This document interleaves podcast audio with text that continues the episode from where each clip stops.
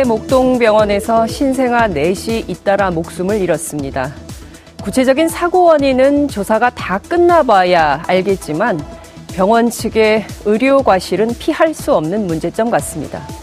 나흘 만에 성사된 유족 간의 만남은 병원의 부실한 준비로 20분 만에 파행이 됐지요. 이대목동병원은 유족들에게 알리지도 않고 대국민 언론 브리핑을 해서 빈축을 사기도 했습니다. 결국 태도 문제입니다. 자신의 잘못을 인정하고 진심으로 사과하는 태도. 세월호 참사 때나 지금이나 여전히 피해자를 대하는 태도는 변한 것이 없습니다. 이대목동병원은 그동안 사고도 참 많았습니다. 엑스레이 필름 좌우 반전 사고, 결핵 간호사의 감염 사고, 심지어 날벌레 수해까지. 그런데도 말입니다. 보건당국은 단순 시정명령 이상의 행정처분을 단 한 건도 내리지 않았습니다. 이게 말이 될까요? 적폐가 별것입니까? 적폐청산 겨우내 그렇게 외쳤지만 여전히 바뀌지 않는 한국 사회의 구조적인 문제들. 이대로 괜찮을까요? 장윤선의 시선이었습니다. 저는 잠시 후 다시 오겠습니다.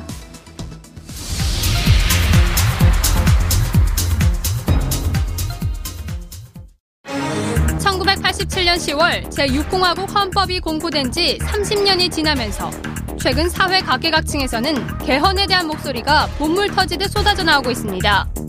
개헌 논의의 최대 쟁점은 정부 형태를 포함한 권력구조 개편 문제입니다.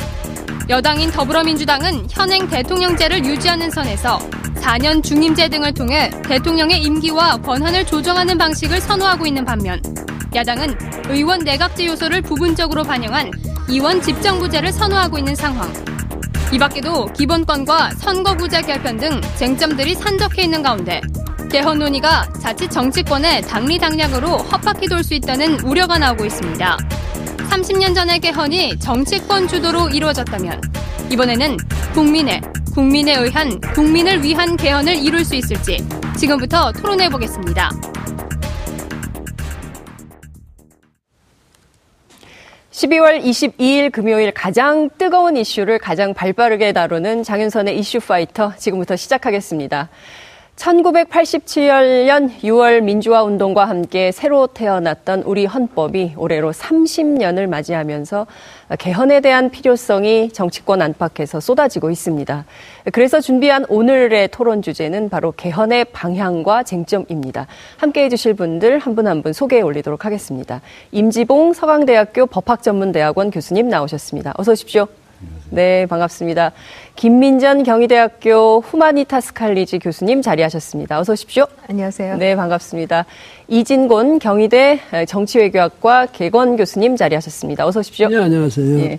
어떻게 저희가 섭외를 하다 보니까 경희대 교수님을 두 분이나 저는 저는 그야말로 객이에요. 그냥 그러니까 거기 정, 아, 정식 교수가 아니 정식 교수는 김민정 교수님 예. 같은 분을 예. 말하고 예. 저는 그냥 객으로 오실 수 있는 분으로 훌륭한 분들 모으세요. 아, 객으로는 훌륭한 분. 네, 그렇습니다. 지금 혼자 앉아 계시니까 객으로 혼자 훌륭하게 오셨다는 점을 말씀을 좀 드리겠습니다.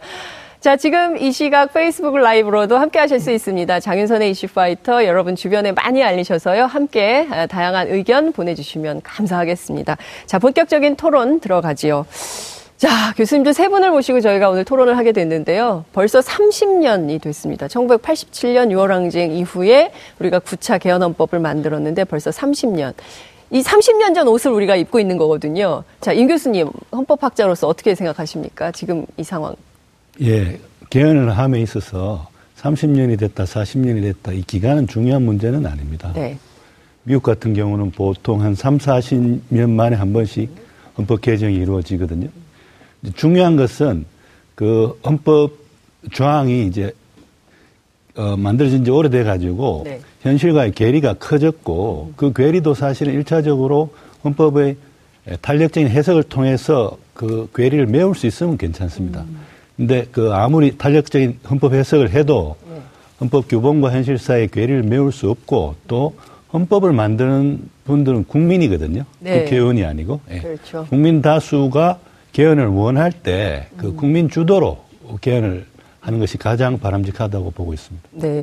국민이 원할 때, 이게 그 기간은 별로 중요한 것이 아니다. 국민이 음. 원할 때 이거 바꿔야겠다라고 총의가 모아질 때 그때 바꾸는 것이 좋다. 이런 말씀 주셨습니다. 김민정 네, 교수님. 뭐 교수님 말씀에 전적으로 동의하고 있고요. 어, 사실 뭐 이 학문적으로 얘기하면요. 민주주의 국가일수록 제도를 바꾸는 게 어렵습니다. 독재 국가는 독재자가 본인이 마음만 먹으면 얼마든지 법이고 헌법이고 바꿀 수 있기 때문에 아주 빨리빨리 바꿀 수 있지만 오히려 민주주의 국가에서는 모든 국민들의 뭐 합의를 이렇게 이끌어, 이끌어 나가야 하기 때문에 그 과정이 굉장히 쉽지 않고 그래서 사실 제도가 잘 안 바뀐다 이렇게 말씀드릴 수가 있고요.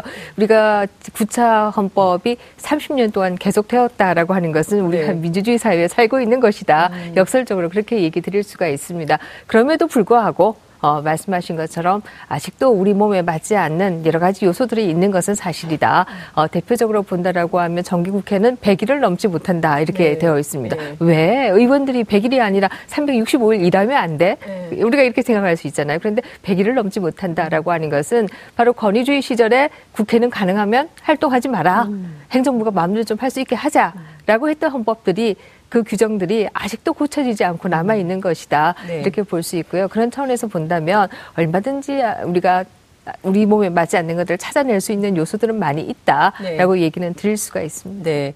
자 이진곤 교수님은 어떻게 보십니까? 오늘 처, 음부터 조짐이 아주 좋습니다. 뭐냐면 네. 저도 이 헌법을 뭐 개헌, 개헌 이런 걸 별로 저 달갑게 생각하지 않습니다. 그러니까 네.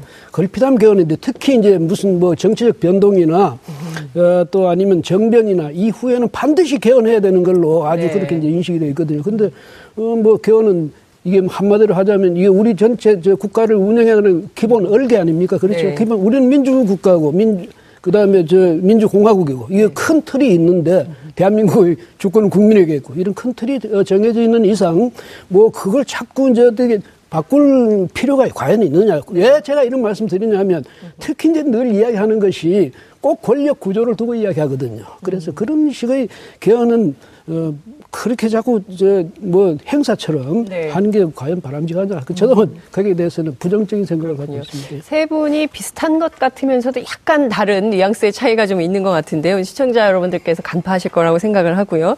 말씀 주신 것처럼 이 개헌이라는 것이 늘 정치인 혹은 또 어, 권력자의 어떤 그 전국 돌, 돌파용으로 쓰였던 측면이 있어요. 그러니까 작년에도 박근혜 대통령이 위기에 빠졌을 때 이제 10월 20 오일이죠. 개헌을 주장을 하거든요. 그러니까 그런 것처럼, 그러니까 예컨대 그 좀 이게 전국 돌파용으로만 헌법 개정을 활용하는 문제, 이것은 좀 저희가 짚어야 될 것 같은데 이번에는 사실 어, 지난 대선에서 모든 후보들이 약속했던 바. 이어서 이번에는 헌법을 좀 바꿔야 되는 거 아니냐 이런 얘기가 좀 나오고 있습니다.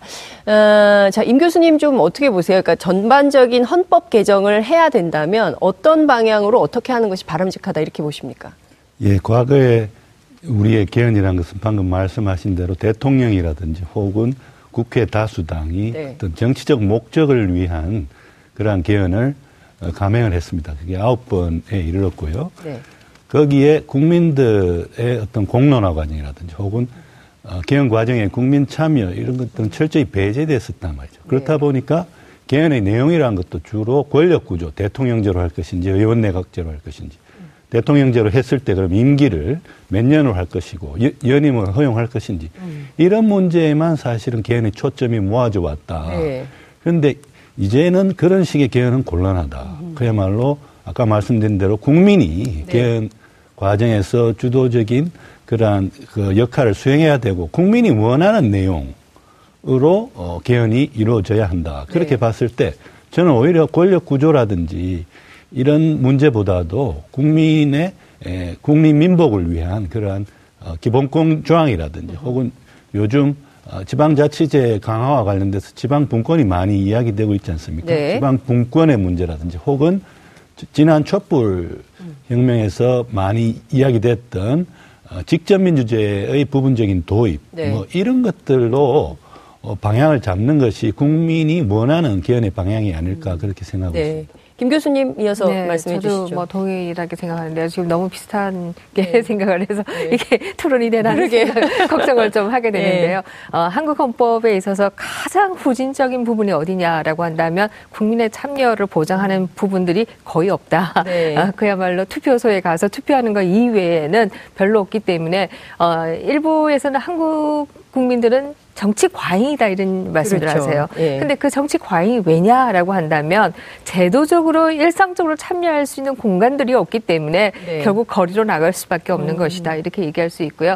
그런 차원에서 거리에 나가지 않고 일상적으로 정치에 참여할 수 있는 공간을 이번 헌법에서 좀 새로 개헌을 한다라고 하면 더 많이 열어야 되지 않겠는가 이렇게 생각을 하고요. 네. 그런 차원에서 저는 어떻게 보면은 지금 어, 국회에서 개헌 특위가 어떻게 운영되고 있는지 모르겠습니다만 가장 최근 뉴스는 네. 어, 특위를 연장할 것이냐 네. 말 것이냐 이것을 두고 어, 논란이 있는데요.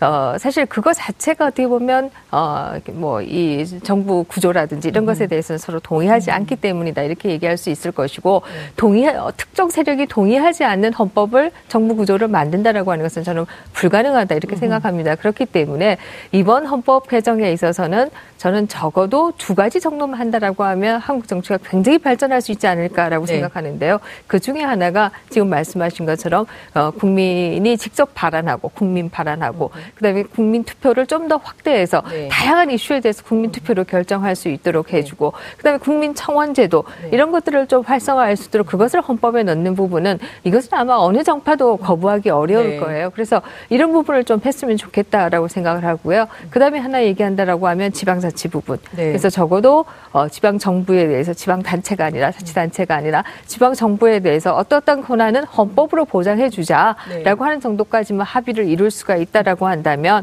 엄청나게 큰 발전이 아닐까 이렇게 생각을 합니다. 사실 우리는 개헌을 얘기하면 어, 뭐 지금 아파트 같은 음. 경우에도 리모델링보다는 재건축 이런 걸 좋아하잖아요. 다 때려 부시고 처음부터 다시 짓는 걸 좋아하는데요. 네. 그렇게 해서는 저는 불가능하다라고 음. 생각합니다. 그렇게 하는 경우에 있어서는 오히려 또 이 미세한 부분들은 다 놓치게 될 것이다 이렇게 네. 생각하기 때문에요. 음. 어, 집을 리모델링 하는 것처럼 네. 쓰다 보면 어딘가가 부족한 부분이 있다라고 하면 네. 그 부분만 좀 고치고 그거는 좀 쉽잖아요. 네. 전체를 다 하려고 하다 보니까 오히려 뭐 하나도 못 하는 네. 것이다.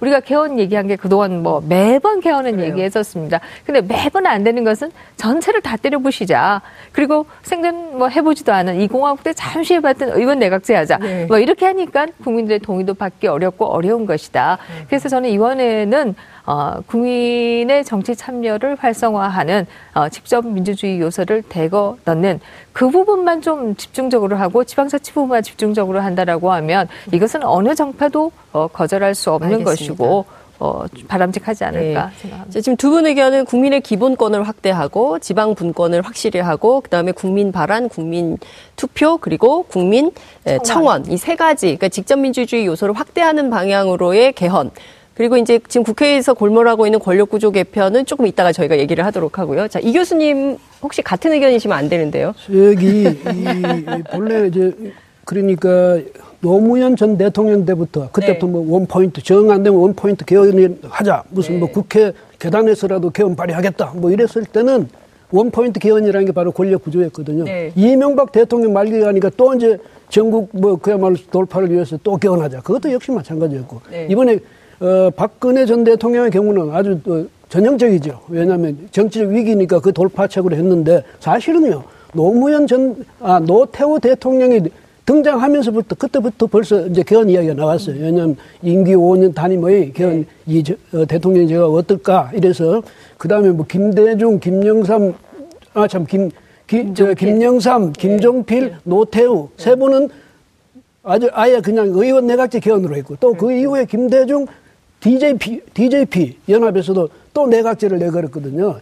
이런 식으로 이제 그때그때 정치적 그, 뭐 자기들의 그 편의에 따라서, 어? 자기들의 그 뭐 무기에 따라, 네. 무기로서 이런 걸 이제 제시하고 했는데 네. 제가 생각할 때 두 분 말씀하신 대로 이를테면 자치 지방자치제를 좀 확대하자든지 네. 국민의 정치 참여를 좀 더 활성화. 왜냐하면 현실적으로는 참여 욕구도 굉장해졌고 음. 또 실제로 참여도 많이 합니다. 이번에도 보니까 무슨 수기 민주주의 네. 뭐 이런 형식으로 그것을 이제 제도화하는 음. 그런 장치가 필요하겠죠. 근데 네. 그런 거라면 뭐 이제 손대볼 수 있습니다. 음. 있는데 문제는 그것이 다시 지금 우리가 또 핵심이 뭐냐면 권력 구조거든요. 네, 그렇죠. 그래서 제발 이 권력 구조는 우리가 말이죠. 한 제도를 가지고 제 생각에는 최소한 50년은 좀 해봤으면 어떻겠냐. 음. 유일하게 성공한 게 그나마 5년 단임제입니다. 네. 근데 다시 이걸 뒤엎어요. 네. 그래서 그 점에서는 제발 꿈도 좀 꾸지 말고, 네. 어, 그 다음에 이제 과연 그렇게 우리가 아까 앞에 말씀하신 대로 그런 것을 위해서 네. 개헌을 하자 할 때 정치권이나 여기서 열의를 내겠습니까? 그래서 아마 이번 개헌도 네. 아마 저기 말만 많지 네. 별로 성사가 될 것 같지는 않습니다.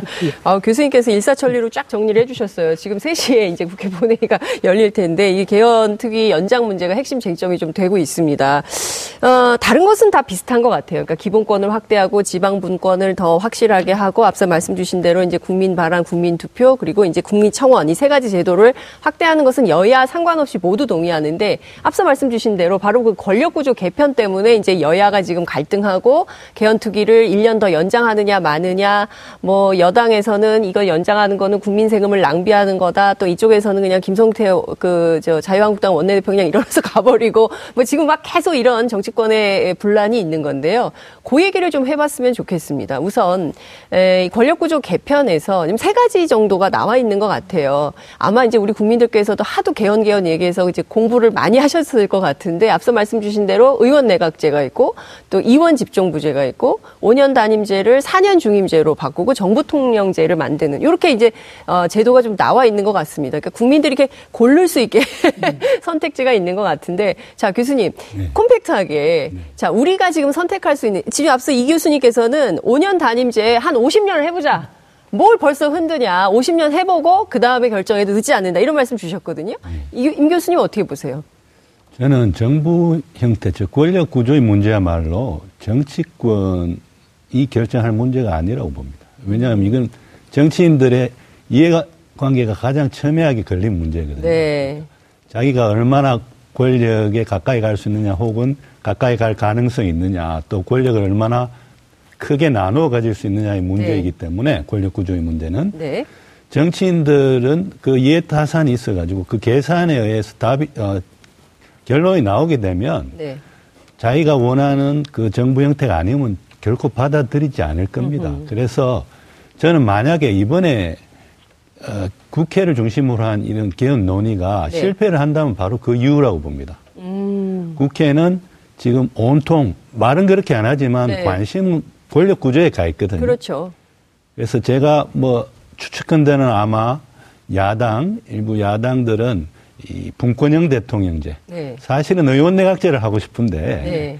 그거는 또 국민들이 별로 많이 지지하지 않으니까 네.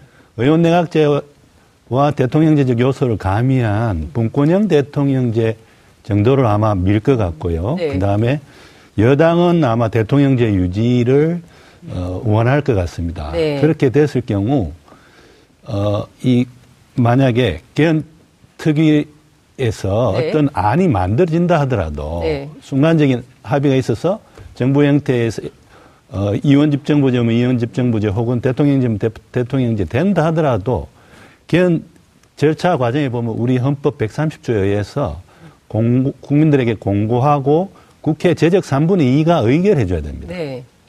그러면 어떤 정, 권력 구조 안도 저는 그, 어, 개헌 특위에서 만들어 가지고는 제적 3분의 2의 국회의원의 지지를 얻기 힘들다고 봅니다. 네. 그렇기 때문에 아예 이런 문제는 정치인들이 아니라 우리가 전, 지난번 원정 공론화위원회에서 아, 예, 봤듯이 그게 예. 수기민주주의의 첫 실험이었고 저는 성공적이었다고 생각합니다. 음. 그래서 이 정부 형태의 문제야말로 이해 당사자인 정치인들이 아니고 네네. 국민들이 네네. 그것도 무작위로 추출한 국민들의 대표에게 정보를 주고 네. 그 다음에 그 수기를 통해서 어떤 국민들이 원하는 그런 안을 도출게 네. 해서 네. 그 결과를 개헌안에 네. 담는 식으로 간다면 음. 국회의원들도 네. 거부하기 힘들 것이고 음. 그것이 저는 정부 형태 개헌의 권력구조 개헌의 가장 자연스러운 과정이고 그 이외의 과정을 거치면 네. 이거는 권력구조 문제 때문에 개헌이 성사되기가 굉장히 힘들다고 생각합니다. 아, 교수님 실제로요. 네, 지금 네. 국회 개헌특위 1년 동안 했는데요. 그 특위위원장의 활동비가 특활비가 한 천만 원 정도 된다고 그러더라고요. 뿐만 아니라 지금 이 운영하는데도 상당히 비용이 많이 들고 또 이걸 개헌을 한다고 했을 때 내년 지방선거하고 연계할 거냐 말 거냐 이것도 이제 쟁점이 되어 있는 것 같습니다. 네. 특히 비용과 관련해서 분리해서 하게 되면 1227억 원이라는 국민 세금 혈세를 또 낭비하게 되는 이런 건데요. 지난 국회 개헌특위 1년 앞서 이제 그 개헌특위가 뭘 하고 있는지 잘 모르겠다고 말씀하셨는데 네. 차라리 이렇게 수구의 민주주의로 네. 원전 공론화위원회 네. 같은 걸 만들어서 국민들이 직접 그 정부구조 개편에 대한 안을 마련하도록 하자라는 네. 임 교수님 의견에 네, 교수님 동의합니다. 동의하는 어. 이유가요. 사실 어, 이해 충돌이 있는 거지 않습니까? 사실 네. 국회의원 선거제도를 어떻게 가져가느냐 이런 경우에 있어서도 국회의원들의 그야말로 개임의 룰을 본인 스스로가 정하는 거기 때문에 항상 신임보다는 현직 의원에게 유리한 제도로 가고 뭐 이럴 그렇죠. 수밖에 없는 것이거든요. 네. 그래서 이런 국회의원 선거제도라든지 아니면 지금 뭐 헌법이라든지 이런 경우에 있어서는 사실 어, 공론화위원회가 꾸려지면 저는 훨씬 더 바람직할 것이다 이렇게 생각하고요. 그것을 이제 국회에서 받아서 어, 가부 투표 정도만 하도록 하는 것이 바람직하다라는 생각을 합니다. 그러나 뭐 이미 이제 이렇게 1년이 지나왔고요. 네. 어, 그 제도 자체에 대해서 제가 좀 말씀드리면 네. 어, 제가 2012년 이전까지만 해도 우리가 대통령 중임제를 이동안 해, 5년 단임제를 해왔으니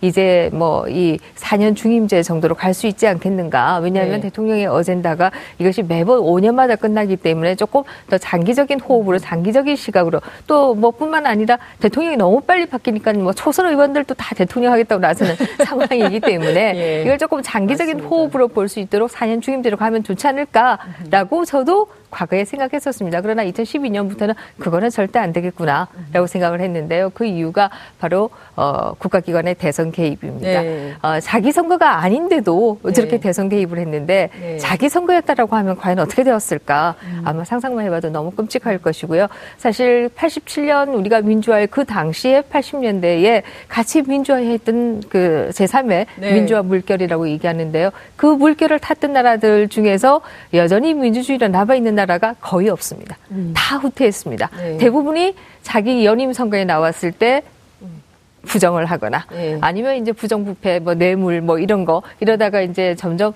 어, 파퓰리즘으로 갔다가 네. 뭐 경제가 어려워지고 남미 같은 경우 이제 그런 경우이고요. 어쨌든 아직도 민주주의를 하는 나라가 그때 네. 다 같이 민주화 되었다가 네. 하는 나라가 우리 말고는 찾아보기가 사실 어려워요. 이런 것을 본다라고 하면 5년 단임제가 우리에게는 엄청난 축복이었구나. 네. 라는 생각을 요즘에 와서는 합니다. 네. 그래서 저는 이것을 4년 중임제로 고치자라고 하는 것은 오히려 우리가 정말 어, 권력기관이 정말 중립화되지 않는 네. 이상은 네. 이것은 저는 정말 되지 않는다. 네. 아직도 좀더 5년 단임제를 더 해야 민주주의가 후퇴하는 그런 불상사는 없지 않을까. 어, 첫 번째는 이렇게 생각하고요. 어, 두 번째는 의원 내각제 얘기 참 뭐 많이 하고 있는데요. 네. 의원 내각제 의원들은 좋아하지만 국민들은 좋아하지 않아요. 이유를 잘 알고 있죠. 네. 의원 내각제는 결국은 의원들 스스로가 정부를 구성하겠다라고 네. 하는 것인데 같은 세습도 막 하지 네? 그렇습니다. 네. 근데 우리 국민들은 의원들을 안 믿는다는 거지요. 예. 그렇기 때문에 내 손으로 직접 뽑아야겠다. 네. 또 특히 87년 그 민주화의 가장 큰 모토가 음. 대통령을 내 손으로 그렇습니다. 이었지 않습니까? 네. 이게 정말 강력한 대한민국 국민들 가슴 속에 남아 있기 때문에 이번 내각제로 간다라고 하는 것은 그것이 뭐 분권형 대통령제다 뭐 아무리 미사 여부를 붙인다라고 해도 그것은 네. 국민을 속이는 것이고 네. 어, 사실 저는 불가능하다 이렇게 생각하기 때문에 5년 단임제를 저는 좀 더 할 수밖에 없지 않느냐. 사실 20, 50년 말씀하셨는데 김 교수님은 뭐 50년은 모르겠습니다만은 우리가 적어도 어, 국가기관들이 중립성을 네. 좀 지킬 수 있을 정도로 아, 벌써 30년 20, 년만 더 하면 좀 지킬 수 있을 정도로 성숙할 네. 때까지는 이 네. 제도를 계속하는 게 바람직하다라고 생각합니다. 네. 자, 오늘 토론 너무 재미있고 의미 있는데요. 그러니까 지금 말씀 주신 것처럼 우선 이 권력구조 개편은 정치권에서 정치인들끼리 뭐 자신들의 이해관계에 따라서 결정할 문제가 아니라 오롯이 국민에게로 국민들이 결정할 수 있도록 수기민주주의 제도를 정착화하는 차원에서라도 이 틀을 만들어야 된다라는 말씀 임 교수님 주셨고 김 교수님께서는 거기다 덧붙여서 5년 단임제를 우리가 할 수밖에 없는 이유에 대해서 쭉 설명을 좀 해주셨어요.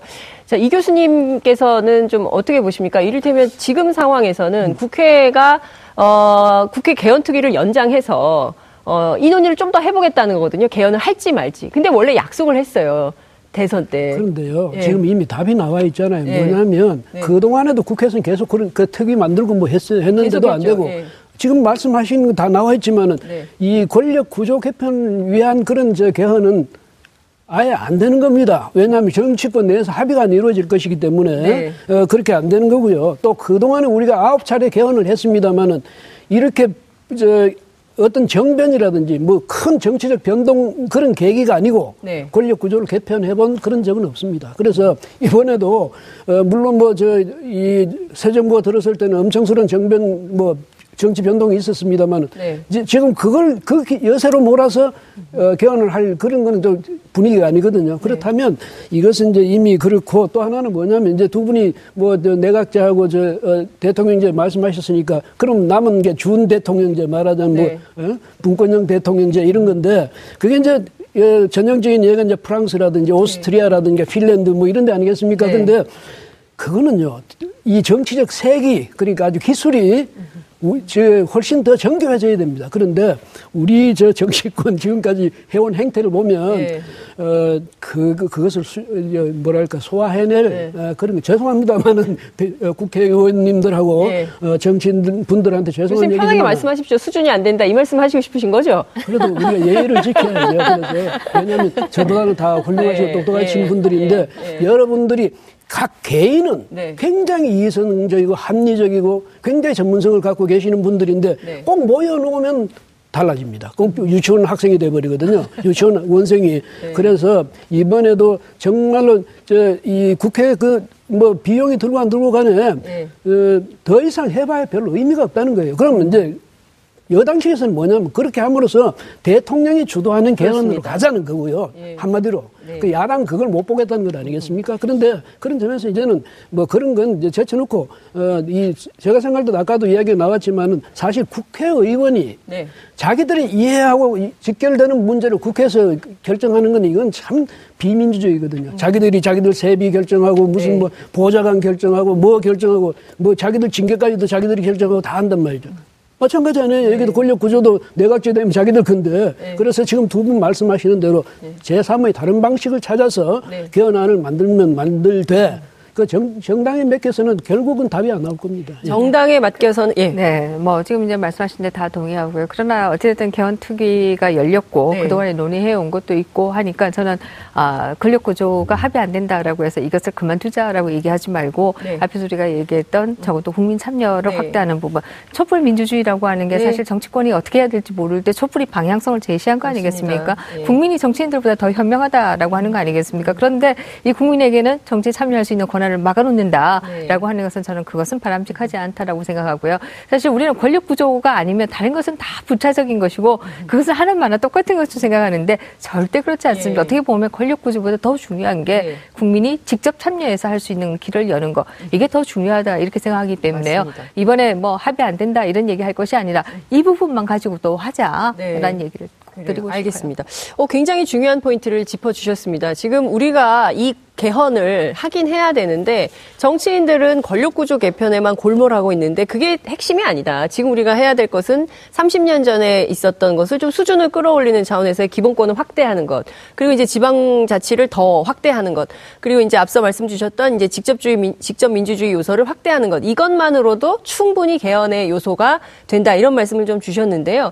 지금 정치권 안에 또 다른 쟁점이 바로 선거제도 개편입니다. 지금 소선구제를 중대선거구제로 바꾸자. 보자고 이제 국민의당 등이 주도를 주장을 하고 있는데요. 임 교수님 어떻게 보십니까? 이 선거구제 개편에 대해서는요. 사실은 어, 정치의 선진화를 위해서는 국민들이 그렇게 갈망하는 정치의 선진화를 위해서는 헌법의 권력 구조를 바꾼다고 정치 선진화가 되는 게 아닙니다. 네. 정치의 선진화를 위해서는 오히려 지금 잘못돼 있는 우리의 정치적인 후진성을 계속해서 어, 지속 하고 있는 이러한 잘못된 선거제도라든지 네. 혹은 정당제도를 고쳐야 되는 것이고 우리 헌법은 정당 및 선거제도에 관해서는 법률에 정하게 하고 있거든요. 네. 헌법에서 정하지 않고 있습니다. 네. 그렇기 때문에 이거는 정당 선거제도의 개혁은 개헌의 문제가 아닙니다. 네. 법률 개정으로 할 수 있는 거거든요. 정당법이나 아. 선거법. 예. 그러한 어, 법 개정을 해야 되는데 음. 그법 개정에 있어서 지금 국회의원들이 입법권을 가지고 있으니까요. 그래요. 예. 이분들이 또 그 자신들의 기득권이 거기 게재되어 있기 때문에 선거 및 정당제도의 개혁에는 굉장히 소극적일 수밖에 없다는 것이죠. 네. 그래서 저는 아까 개헌에 아예 국민 발언권과 같은 직접 민주제재 요소를 넣자. 그래서 네. 일정 수 이상의 국민이 선거법이나 어, 정당법에 대한 개정안을 국회에 내는 거죠. 예. 그러면 국회에서 그걸 심의해서 부결시키면 네. 다시 더 많은 네. 일정 수 이상의 국민이 직접 어, 국민 투표에 네, 네. 이렇게 붙일 수 있게 네. 하는 식으로 네.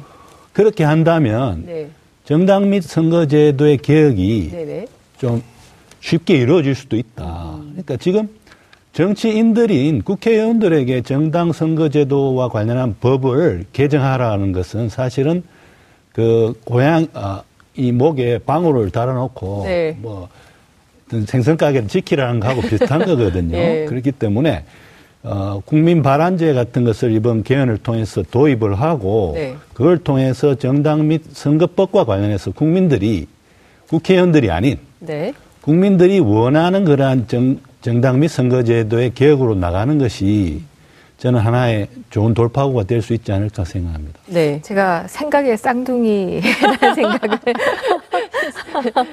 할 수밖에 없는데요. 사실 네. 뭐 이번 내각제를 한 나라도 민주주의도 있고 민주주의 아닌 나라도 있고요. 대통령제를 하는 나라도 민주주의 하는 나라도 있고 아닌 나라도 있습니다. 그래서 권력 구조가 뭐냐 그거 자체가 민주주의를 확보한다 이렇게 얘기하기는 어렵고요. 네. 오히려 그 옆에 있는 음. 부수적인 제도들을 얼마나 더 잘 만드느냐. 네. 그래서 민주주의를 할 수밖에 없게 만드느냐. 네. 이것이 훨씬 더 중요하다 이런 생각을 하게 되고요. 지금 이제 선거제도나 이런 것도 정치인들이 자기 목에 뭐 방울을 안 거니까 네. 국민들이 할 수 있게 길을 열자. 그게 바로 이제 우리가 앞에서 얘기한 네. 직접 민주주의의 요소를 확대시키자. 네. 그 개헌을 좀 하자라고 하는 얘기이고요.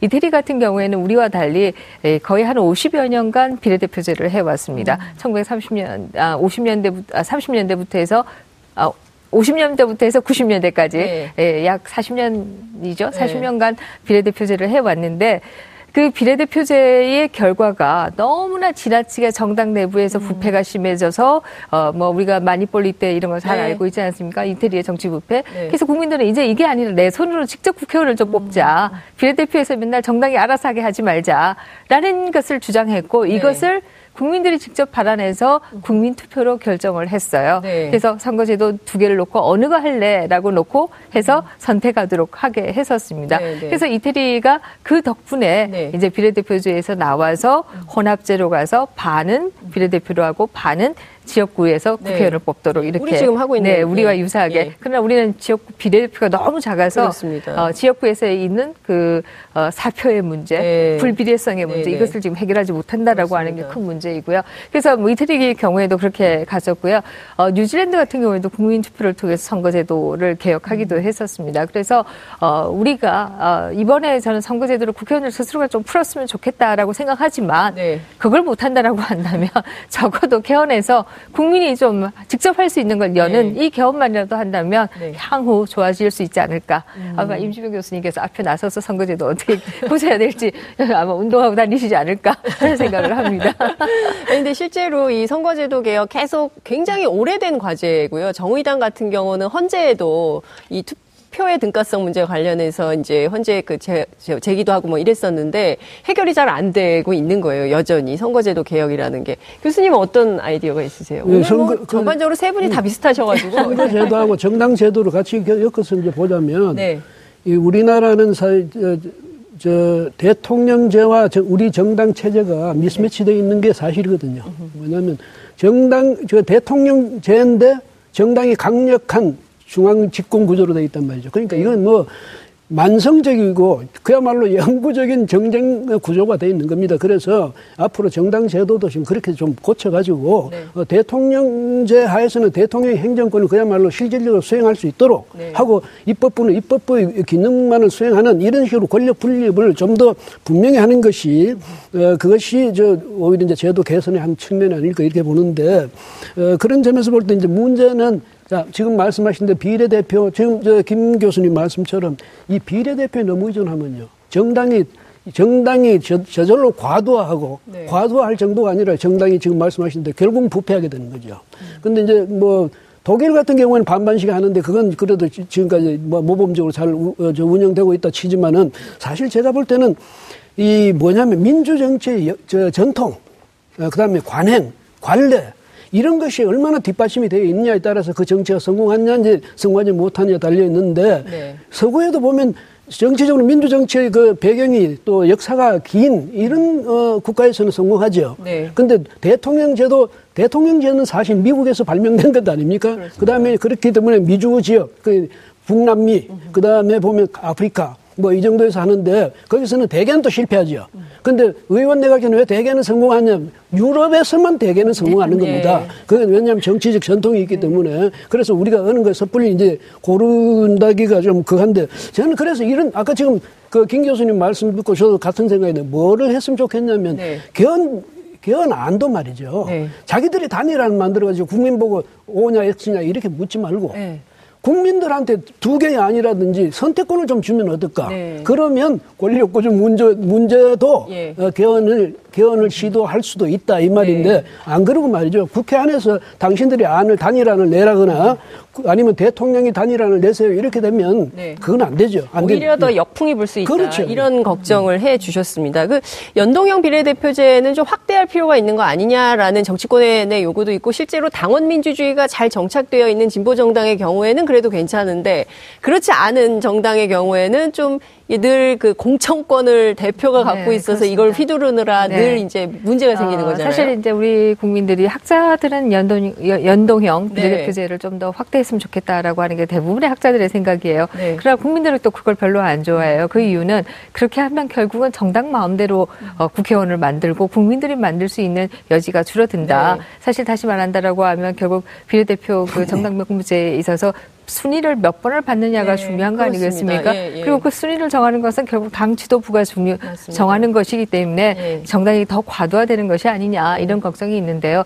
그래서 저는 사실 제3의 안을 항상 얘기합니다. 네. 어, 하는 형식은 어, 지금 뭐 독일식과 같은 연, 연동형으로 네. 어, 갈 수 있는데 다만 비례대표 부분을 오픈 정, 정, 그 명부를 폐쇄형 명부가 아니라 아. 어, 개방형 명부로 가자. 예. 그런다라고 하면 국민한테 세 표를 주는 거죠.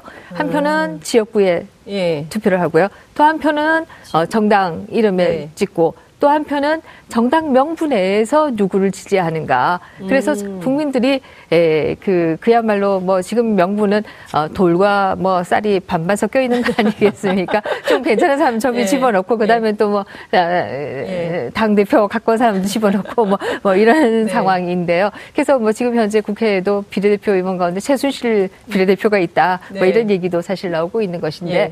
이것을 막기 위해서는 국민한테 정당 명부 내에서도 선택할 수 있는 권한을 주면 되지 않겠는가라고 생각은 저는 사실 개인적으로 합니다. 왜냐라고 한다면 어, 한편에 있어서는 그 명부를 걸을 수 있도록 국민이 걸을 수 있도록 하는 권한을 줄 필요도 있지만 네. 또 다른 한편에 있어서는 지금과 같이 사표가 계속 발생하는 것은 바람직하지 않다. 네. 우리가 지난 총선을 봐도 어, 사실 부산 지역의 경우에 그 당시에 에, 새누리당이 받은 것은 55% 정도밖에 안 됩니다. 득표율이. 네. 그러나 지역구는 18석 가운데에서 두 석을 빼고 다 가져갔어요. 네. 어, 이게 과연 국민의 표 의사, 의사가 제대로 반영되는 것이냐 절대로 아닌 것이거든요. 네. 그래서 선거제도가 국민의 모양이 네모인데 선거제도로 그렇지 않으면 동그라미로 바뀌면 안 되는 거 아니겠습니까? 네. 그래서 이것을 제대로 반영하도록 하기 위해서는 비례대표를 확대하는 것이 분명히 필요한데 네. 비례대표를 확대하면 또 당 대표가 자기 마음대로 유리할 가능성이 있기 때문에 이것을 국민한테 한 표를 더 주면 좋겠다라는 생각을 하고요.